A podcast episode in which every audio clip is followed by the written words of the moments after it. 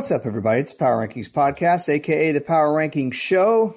I'm your host, Elliot Harrison, trying to be enthusiastic after watching Thursday Night Football. And I'm joined as always with at Marcus underscore Mosher. Hello, sir. Uh, hi, Elliot. I, I was really dragging through the Thursday Night Football game, which we'll get to in a second, but like always, the NFL knows how to to get me riled up. So I'm ready to go. Yeah, so big news came down the pike uh, tonight. Uh, Christian McCaffrey traded from the uh, Panthers to the San Francisco 49ers. Uh, it's a it's a big deal. Uh, it's a big deal for the Panthers because he's arguably their best player. He's certainly their most notable player, although his availability the last few years is it's been a problem. He hasn't been on the field. Um, for the 49ers. This is a team that lost their lead back in Elijah Mitchell, who was a really good player last year, and uh, they lost him early this year. I'm trying to, did they lose him week one yep. against Chicago? And the 49ers, as we all know, a big time uh, running team, maybe the most run heavy team or run based scheme team. And so uh, Christian McCaffrey can certainly help them a lot and help out Jimmy Garoppolo. So, what, what are your initial thoughts on the trade, just right off the cuff? Uh, what a trade for Carolina. Like they obviously they needed to make a move, right? When you're a tanking team, which they officially are now, you can't afford to keep a running back at that salary on your roster. Trade him while you can to replenish your draft picks, which they didn't have a lot of anyways because of some other trades that they made involving Baker Mayfield and, and Matt Corral. This is a perfect way to ensure that you're going to be bad enough this year to get a top three pick and to build up your draft capital in the mid rounds. Uh, what a home run by the Panthers.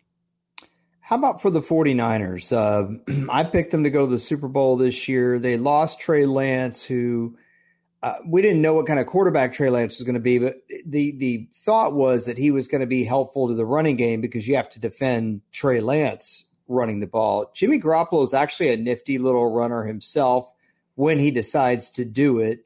Uh, it's not quite the same. Uh, it's really not the same. But uh, th- like I said, kind of introing the trade, Marcus, this is a very run heavy team. We know this is something that Kyle Shanahan likes to do. Obviously, the 49ers have been very creative with it. You saw what Deebo Samuel was maybe the biggest star in fantasy last year because of his ability to run the ball, and San Francisco's kind of scheming the run game open. We always talk about that with the passing game. So, how do you see Christian McCaffrey fitting in there? All right, let's talk about the fit before we talk about what they had to give up because that's really what you're asking me. I think he's a perfect fit, right? I mean, he's got some familiarity with the that scheme, anyways.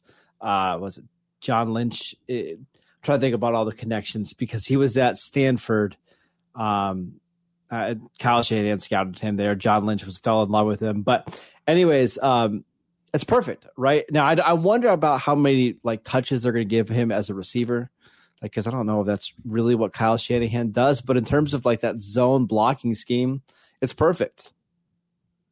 Yeah, I I, I like this trade a lot for the 49ers. I like that they're they're doing what the Rams did last year, right? They're they're they're going for it. And you might say, well, you know, the Rams were really good and the 49ers have been middling this year. Everyone's been middling this year. So, you know, how many really great teams are there in the NFC? I, I would argue the Eagles are a very good team. And I think the Cowboys are a very good team. We got to see how Dak plays when he gets back.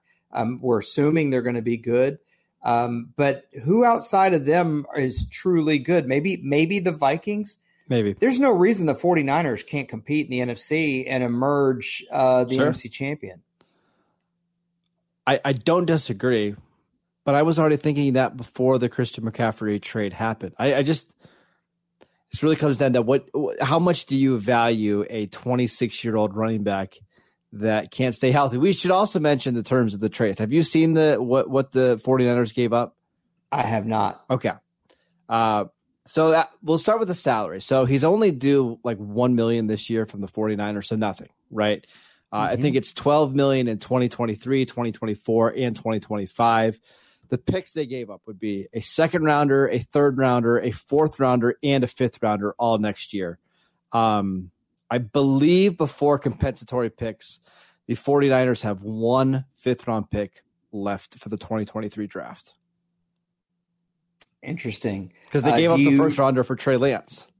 Right. So how do you feel about that compensation? Do you do you feel like it's good for the 49ers? Do you feel like I ah, I wouldn't give up that much for a running back? I wouldn't give up that much for a running back. No. I mean, especially not not McCaffrey, who has been so brittle over the last couple of years. You're burning a lot of assets on the running back position. And let's not forget, they spent a third round pick this year on uh, Ty Davis Price. They spent a third round pick in 2021 on uh, Trey Sermon.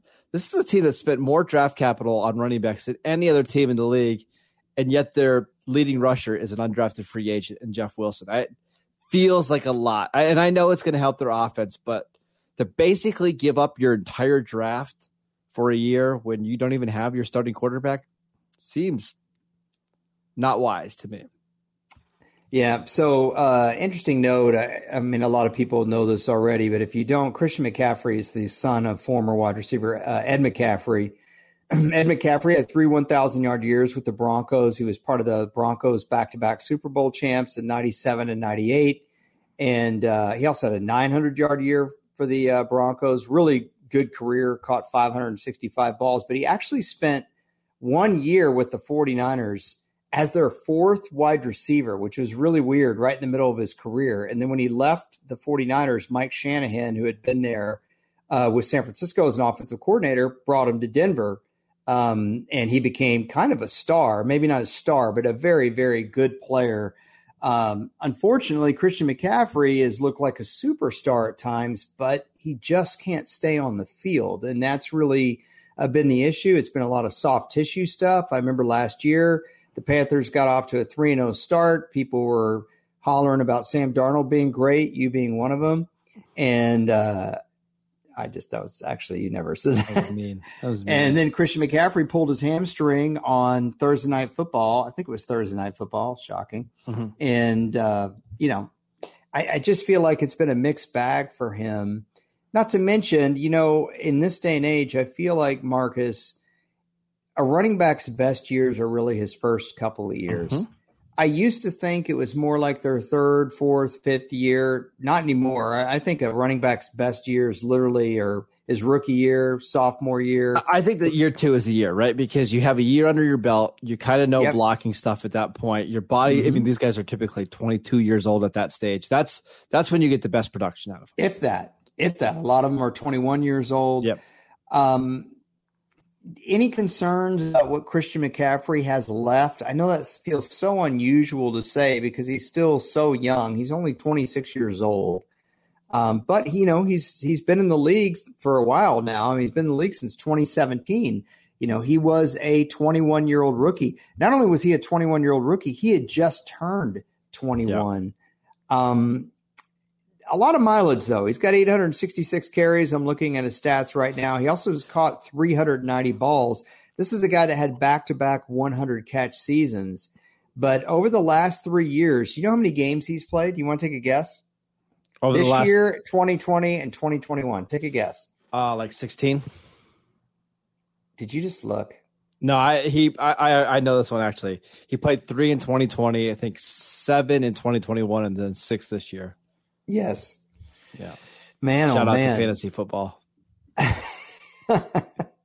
I tell you what, you know, you you look at his, you know, kind of per game touch basis, and he's he's got a lot of touches, man. To catch 390 balls in only 58 career starts, 64 career games, you're talking about six and a half catches a game there, Marcus. Uh, that's that's a lot it's a lot of hits, it's a lot of running, and um, I don't know. I don't know if he's going to be that same guy that was dynamic in 2018. Yeah, I think for his career, he averages like 19 and a half touches a game. And a we know that he hasn't been able to stay healthy. So it, let me ask you this, Elliot. Did you think mm-hmm. the 49ers were a running back away from being a top two team or top three team in the NFC? I think this puts them in that uh, in that stratosphere, I guess you could say, very mo- very modest stratosphere. Yeah, but I but I would also say that if they were healthy, they'd be there anyway. Right. I mean, the problem with the 49ers has been health. We talked about it on our uh, Picks podcast yesterday. If you haven't heard that, that yeah, San Francisco lost by two scores to Atlanta, but they were missing so many guys. I don't know. I don't know how much better Philadelphia is than San Francisco. San Francisco is, you know, on all cylinders. It's just so hard because the 49ers aren't healthy at all, right? And I don't know. And the quarterback. On, uh, and then on top of that, I don't know how you can project this team to stay healthy, right? Like George Kittle, we we've got a long track record now of him not being able to stay healthy. Christian McCaffrey the same way, Jimmy Garoppolo the same way. How is this team going to be able to get through the next three and a half months and be able to stay healthy? Because I, I just I think on paper they are as talented as other, any team in the in the NFL. But I just we know that we can't trust them to stay, healthy.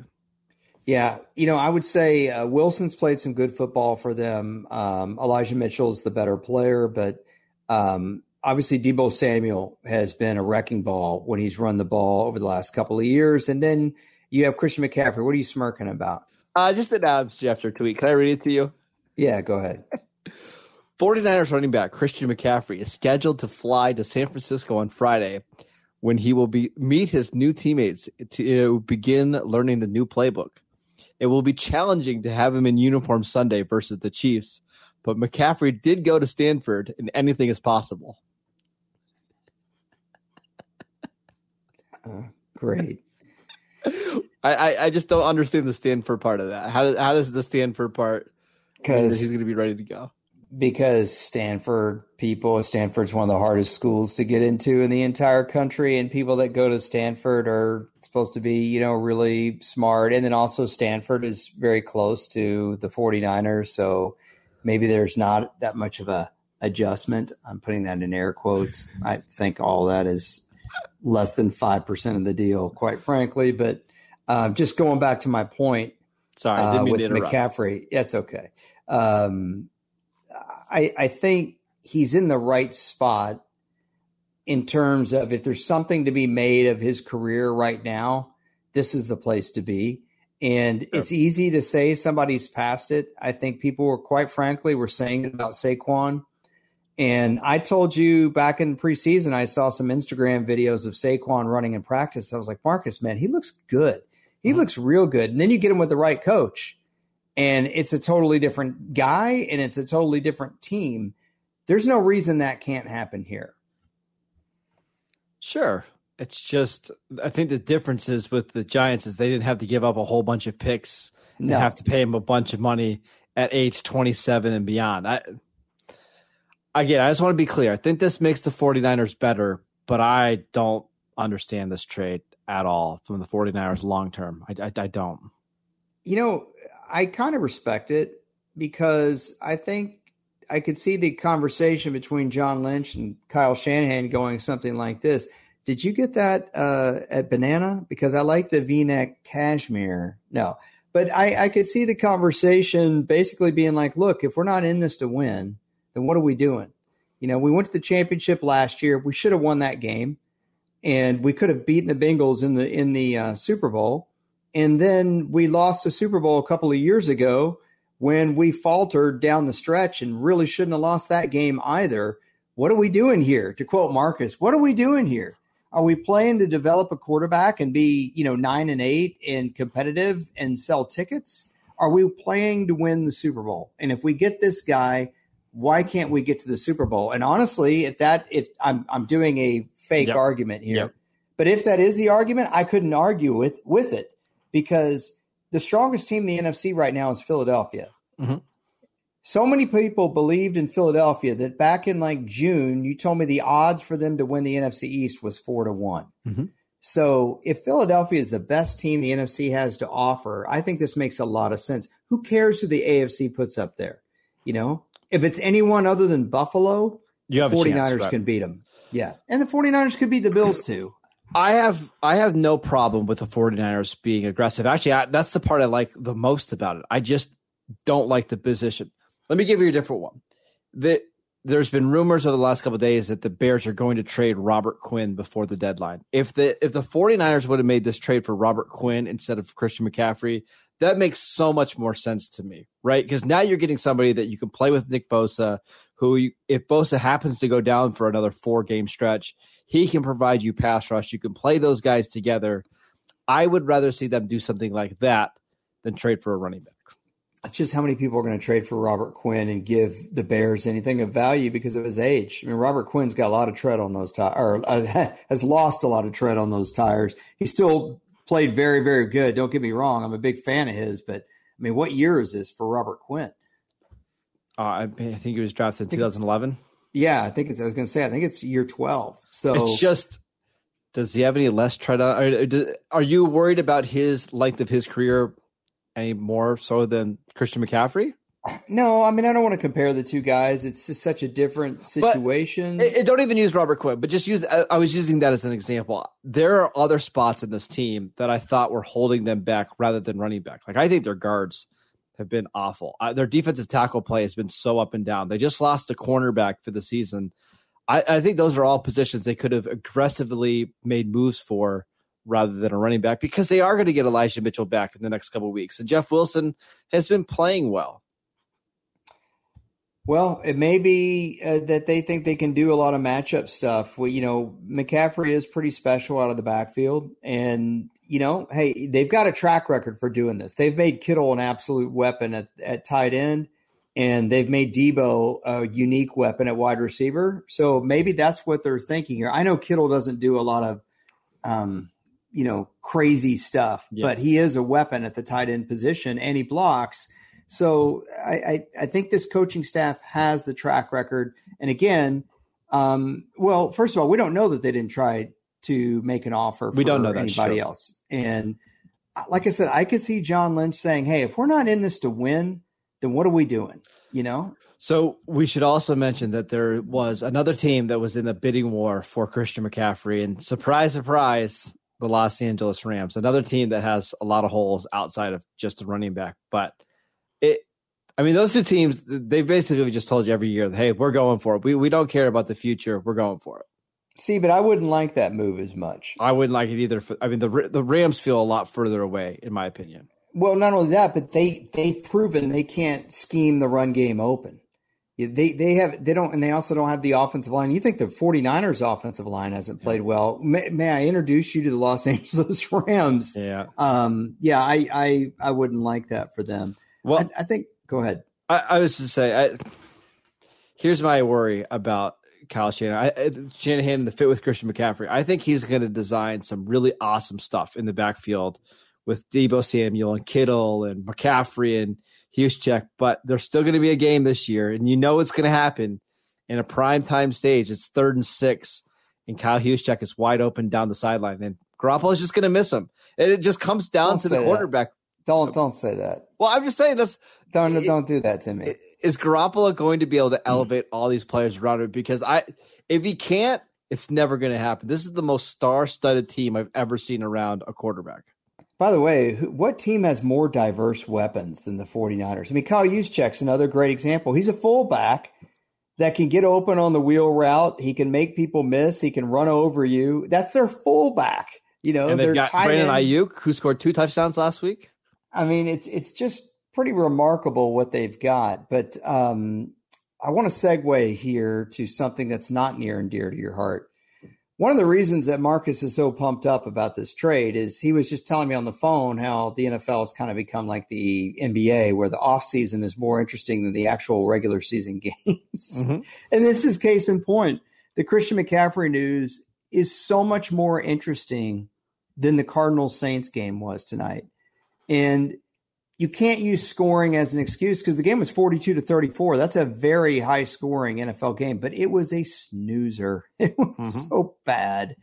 And it's more interesting to talk about Christian McCaffrey changing teams than the actual game. We there was a prime time game on tonight between two NFC teams that are, I guess, playoff hopefuls, and Christian McCaffrey news is far more exciting. So Marcus, why is that?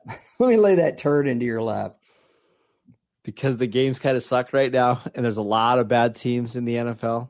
Um, so we get excited about the possibility of these teams looking good, and then when the we actually see them on the field, we're reminded about how bad they are. They really are.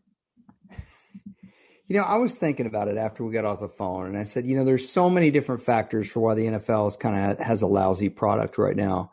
Let's start with Thursday night and and move out. Um, so Amazon's coverage, there's nothing wrong with Amazon's coverage. The, the what's wrong with Amazon's coverage is what's wrong with everyone's coverage. It's all the same. Who cares what the Amazon pregame or postgame show is? Because you know what it's going to be? It's going to be a host or a hostess with like three players. Mm-hmm. And you know I'm not like an analytics guy. We talk about this all the time. Why not have an analytics guy up on that set? Make it a little bit interesting. Why not have Richard Sherman on the sideline during the game. And instead of having typical sideline reporter nonsense, why not have Richard Sherman? And when I say nonsense, not all of it's nonsense. Some of it's really important. And I know some sideline reporters that do a great job, but sometimes there's just not a lot to say. Why not have Richard Sherman out there talking about what coverage both teams are doing? Almost doing a little bit of X and O talk from field level. Um, that's a way that you could dress it up a little bit. There, there's there's so many different ideas, yet all the networks are doing the same thing. And because we now have multiple primetime games, we have three every week, and we're going to have uh, Black Friday football. There's no differentiation whatsoever. So why should you get excited for Amazon primetime football as opposed to something else?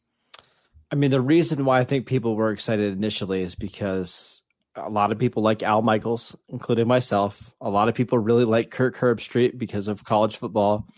And the promise was that Amazon was going to get all these awesome games, right? They were going to get kind of the, the the best of the best.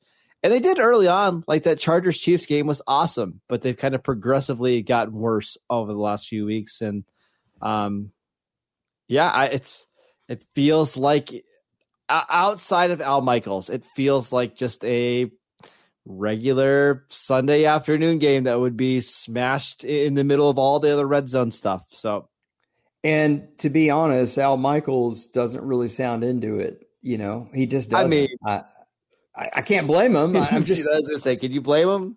It's just a drab broadcast. Um, I, I will. All, I think they get Bucks Ravens next week. I think he'll bring his A game for that one. But you know, so I was thinking about something. So at the end of the game, and then we'll go to football as a whole here. But at the end of the game, um, there was this little moment where Al Michaels talked about the it was something that the Amazon producers had set up where okay at some point during the game let's talk about the Super Bowls that have been hosted in this stadium. The Tyree catch, the Russell Wilson Malcolm Butler interception in the end zone.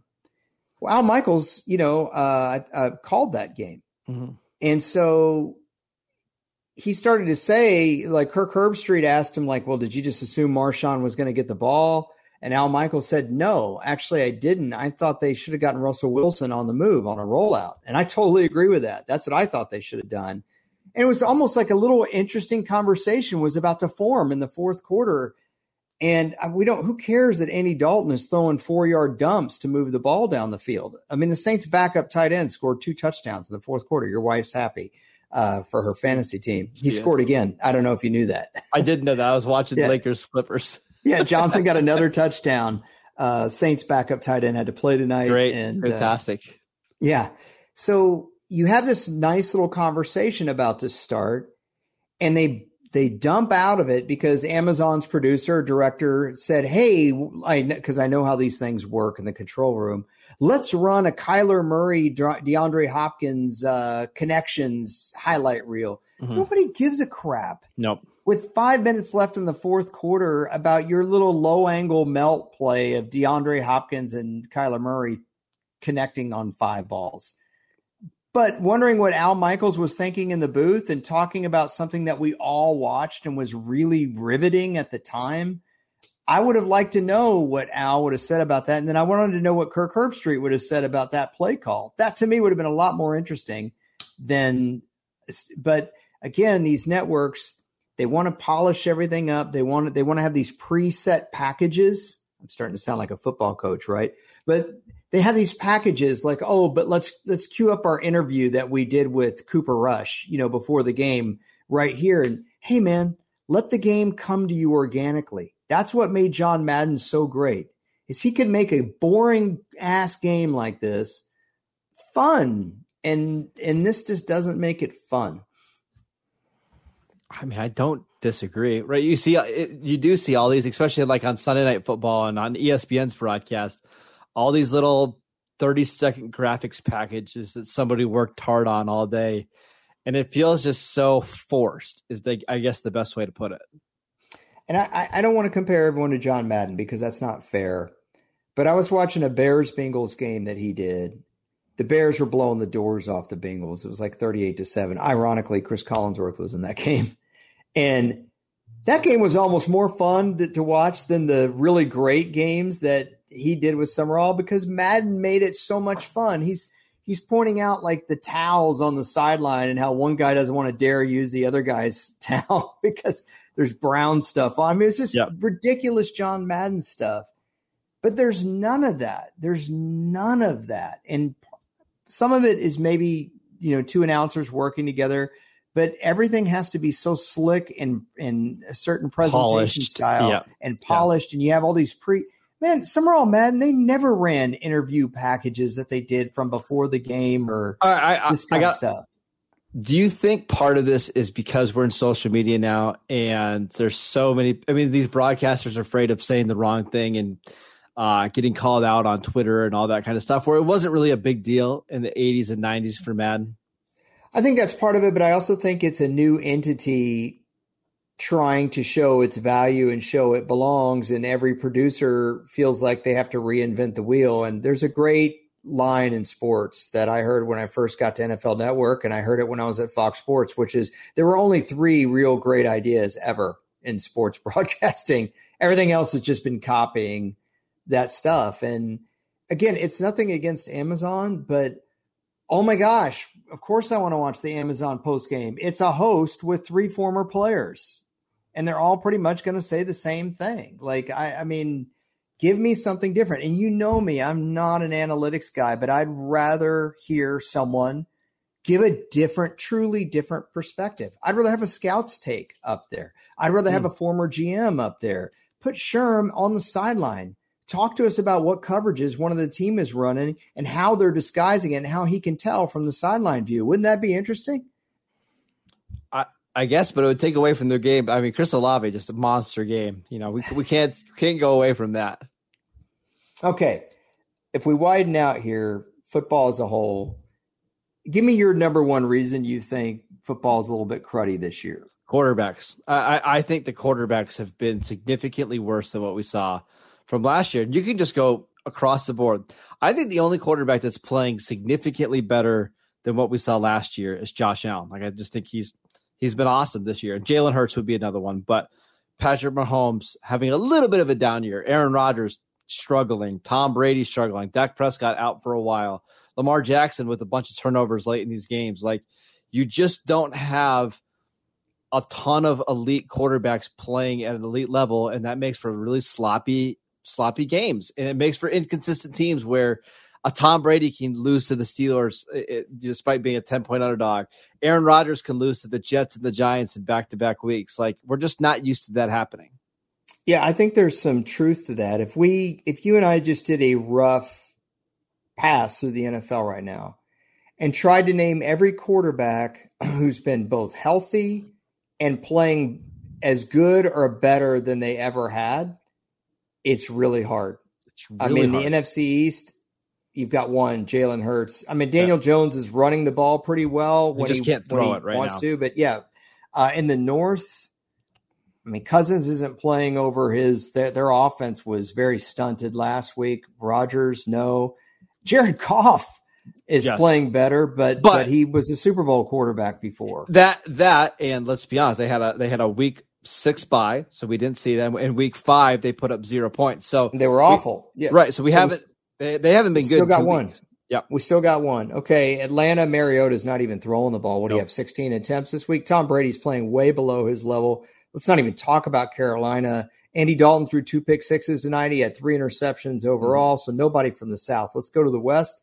I would not say Kyler Murray is playing nope. up to the, the level that he has in the past. Jimmy Garoppolo certainly isn't. Matt Stafford certainly isn't. Leads the NFL in uh, interceptions. Yep. You know what? But I will say Geno Smith is. So that gives us two. Yes. the thing we just didn't see Geno a ton last year. We did see him a little bit, but not a ton. But I, I'll give Geno Smith credit. He's played pretty yes. well. He's played pretty good football. And, it's and if everyone, the Seahawks games yes. have been exciting. Like they're the one team in this so far this season where like every game outside of the 49ers one has been entertaining. So out of 16 teams in the NFC, we came up with two. Yep. That's that's abysmal. If we go to the AFC, it's going to be a little better.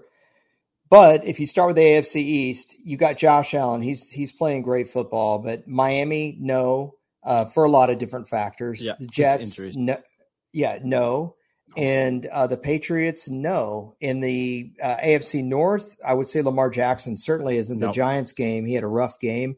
Uh, Pittsburgh, no, no. Um, uh, Cincinnati, I would say no. Joe Burrow played better last year. Yep. And then Cleveland's playing Jacoby Brissett, who's made some nice plays and made some bad ones. So we're still stuck with Josh Allen. We go to the AFC South. Trevor Lawrence hasn't played any better that that I can see. I would say slightly better, but not notable, not not significantly better. Sure, that's fine. Matt Ryan, definitely no. Oh. Ryan Tannehill, no. Um, Davis Mills, we've talked about on this podcast, been a little bit of a disappointment. We were hoping for a lot more. I, I think he's going to do that this week. I'm, okay. I'm, that's wishful thinking. Okay, AFC West, Patrick Mahomes, fine. Well, even Stephen Patrick Mahomes is great football, so we'll take that. Yes. Justin Herbert down. No. Derek Carr down. Russell Wilson way down. So we've got what? Mahomes, uh, Josh Allen, and that was it, right? Mm-hmm. So two quarterbacks in the NFC and two quarterbacks in the AFC are playing as good or better than they ever had and stayed healthy.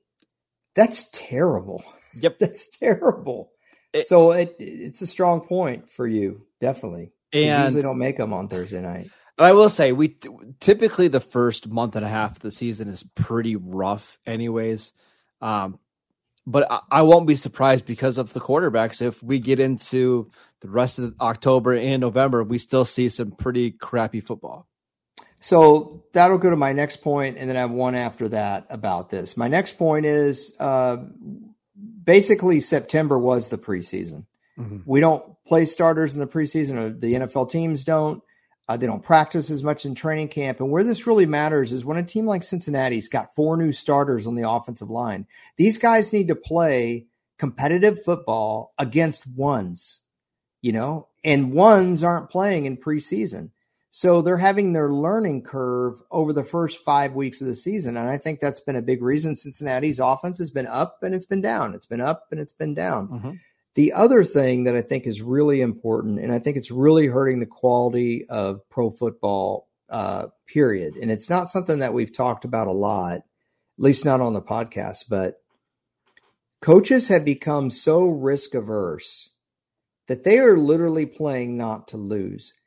It's why you see people say, Gosh, why did Joe Namath have so many interceptions? Because no one throws interceptions now, hardly. I mean, interception numbers are so low. A high interception year this year, like now, would be what? What do you think is a high interception year for a quarterback? Fourteen picks? Yeah, fourteen to sixteen. Yep. Used to be if you had fourteen interceptions, you were probably going to lead the NFL in passer rating. Yeah. Because quarterbacks threw the ball down the field. No one throws the ball down the field. Uh, you pointed out on the phone, defensive coordinators play their their corners off. It's almost like they're saying, "We'll let you dink and dunk down the field. If we give up a field goal, fine, we'll end up winning the game."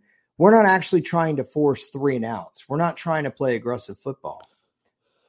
I mean, you're seeing teams basically play cover two and cover three all the time. And hey, we're going to dare you to to put together 13 play drives, and the whole goal is let's just stop you when you get to the red zone because if you take up eight minutes and kick a field goal, it's a win for us, right? And we've seen a ton of kickers miss short field goals this year, uh, and they know that giving up, you know, long drives that chew up the clock and only giving up three points is at worst going to keep you in the game. It might not win you the game, but you're going to be close going into the fourth quarter, and then anything can happen. So Yeah, it's it's just boring football right now. Is the best way. It, it's it. it's tremendously boring, and I know that you know, like if you take football in the '60s, it was called three yards in a cloud of dust. But I can tell you, Bart Starr had a pretty good reputation for throwing deep on third and one when you're expecting the Packers to run, and they had the vaunted pa- uh, running game. Look at the Dez caught it game.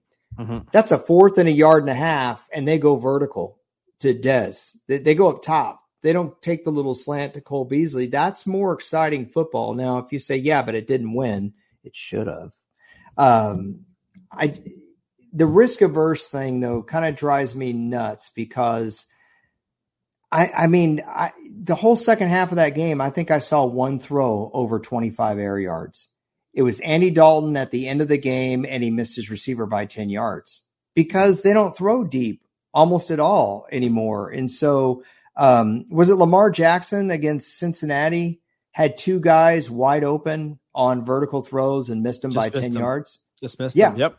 And so um, you have that part of being risk averse because er- coaches do know basic analytics and they know that losing the turnover battle is the number one determinant of losing a game. My second thing, Marcus, I really love to know what you think about this. I think coaches have become so risk averse with their guys getting hurt and I am not talking about majorly hurt like the concussion thing. Uh, that was a debacle with Miami, but I'm talking about resting players and uh, the chances that they're willing to take because we have 17 games. We have almost every team plays in like a Thursday night game or on short weeks. We have how many London games? Three. We got another um, one next week. Yep. Right. Right. And the way the game is set up now, not just because of the salary cap, but the way teams are handling the salary cap now, they want to pay a couple of big stars big money, and everybody else is on the cheap. And that means a lot of first and second year players that are playing special teams for yep. you.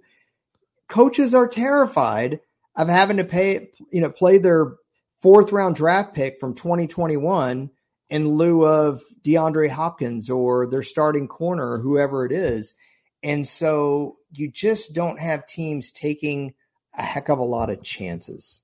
We should also mention that I think the NFL coaches are learning from the NBA coaches on how to like load management some of these players. Like you're seeing across the NFL, practice time is already short. Like I think it's four hours of practice a week they're all allowed to have. And a lot of star players just aren't practicing on Wednesdays. Like Tom Brady hasn't practiced on Wednesdays for years. Aaron Rodgers doesn't practice on Wednesdays.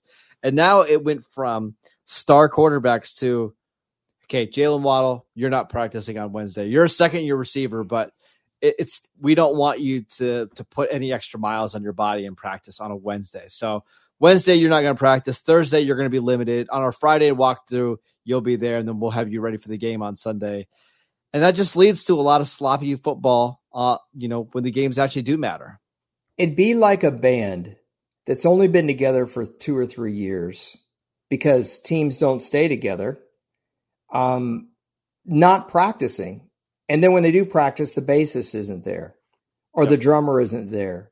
You have to be able to do that. I'm happy for the players that they are being treated like men and they are uh, at least being thought of on some account here. On the other hand, I don't think the data shows that players are getting less hurt. I think players are actually missing more time than they did in the 80s and 90s. There were tons of guys that played like London Fletcher, 16 games every year, mark it down. And it just seems that that's more and more rare. And I wonder if we've gotten to the point where these players are not only not playing well together, uh, but aren't conditioned to take the pounding when they do play. I mean, I think that's that's fair to wonder. The last thing I'll say about this, and I know I'm kind of going off here, but uh, you know, we promised I, the people a short podcast. By the way, we're already at 40 minutes. that's that's Marcus's way of telling me to shut up. No, go ahead, finish your point. You're good. Now, now I forgot it already. You see, you you. That's all right. It must have not been that good of a point then that that that's nice. That, that's that's nice. Uh, what I, I did just remember what I was going to say is that if when I worked at the NFL, there was always this pressure to say, oh, the, the, the league is so great every year because all the games are so close. You never know who's going to win on Sunday. Is that really great? Like, if we have no differentiation of quality because teams don't practice together enough, they don't play together enough, and we have only like three or four good teams. And one week the Cardinals are awful and they score nine points against one of the worst defenses in the league. Would you agree? Seattle's defense is Yes. one of the worst. Yes. They score nine points. Then they go play New Orleans, who has really good defensive personnel, and they score 42. So You want you you, don't- want you should have some expectation of what a team is going to look like in a game. Now they're going to play some games where they look better and other games where they look worse, but it shouldn't be so drastic. Like we saw with the Lions a couple weeks ago, right? Number one scoring offense in the NFL. They put up forty was it five points against Seattle, and then the next week they get shut out in New England. Like that Mhm. shouldn't happen. Yeah, if you look at your favorite shows, like what are your favorite shows? Game of Thrones, Sopranos, your favorite shows of all time. Yeah, home improvement. But these shows were pretty consistent Yeah. week after week. Yeah. The cast worked together. You knew what to expect. And occasionally there's a clunker, you know, here and there. Game of Thrones case, maybe the whole last season.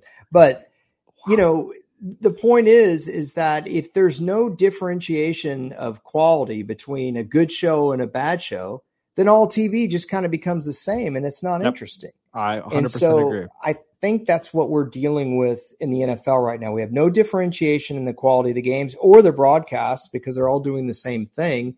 And with the coaches playing so much not to lose, it just has not been exciting. There's not enough throws down the field. There's not enough great quarterback play, as you pointed out. And so we got another stinker on Thursday night, and which makes the Christian McCaffrey news a breath of fresh air. Yeah, we're not because that's interesting. we don't have know? to talk about that Saints Cardinal game at all.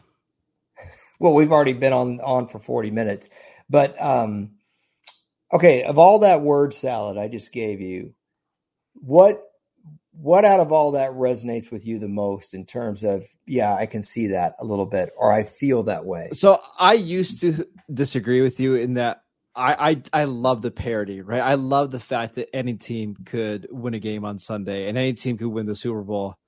Um, I think as I've gotten older, I like the I don't want to say super teams because that implies something different, but I like having the seven or eight elite teams that you know are really good, and that way you you get excited for games, right? Like we were legitimately excited for Chiefs Bills because we know what we're getting from the quarterbacks. We kind of know what we're getting from the coaches, and we know what the styles are going to look like, right? That's why we were so excited for that game, and we had a feeling it would be really, really close. I don't know how you can expect that from almost any other game this season, right? Because you just these teams are so wildly different week to week. Right, it's all week to week, week to week. I mean, who wants that? I mean, you, you know, you don't you don't want your girlfriend or your boyfriend to be different week to week. You know, you you want some. Everyone has a bad week, but also I think something you and I both love a lot is a real true upset.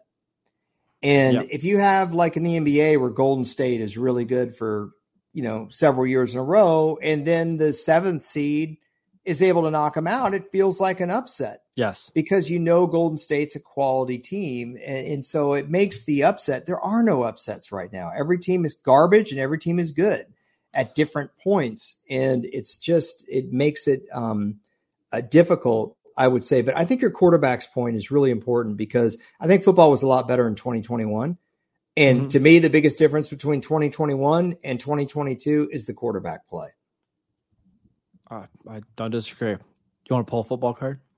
Yeah, that'll make me feel better. All right. This is from Now that I got that off my chest. this is from my 1975 pack. When did I cards. become curmudgeon Carl? I know. I need to. all I need to get it. together. 1975 Topps. You ready?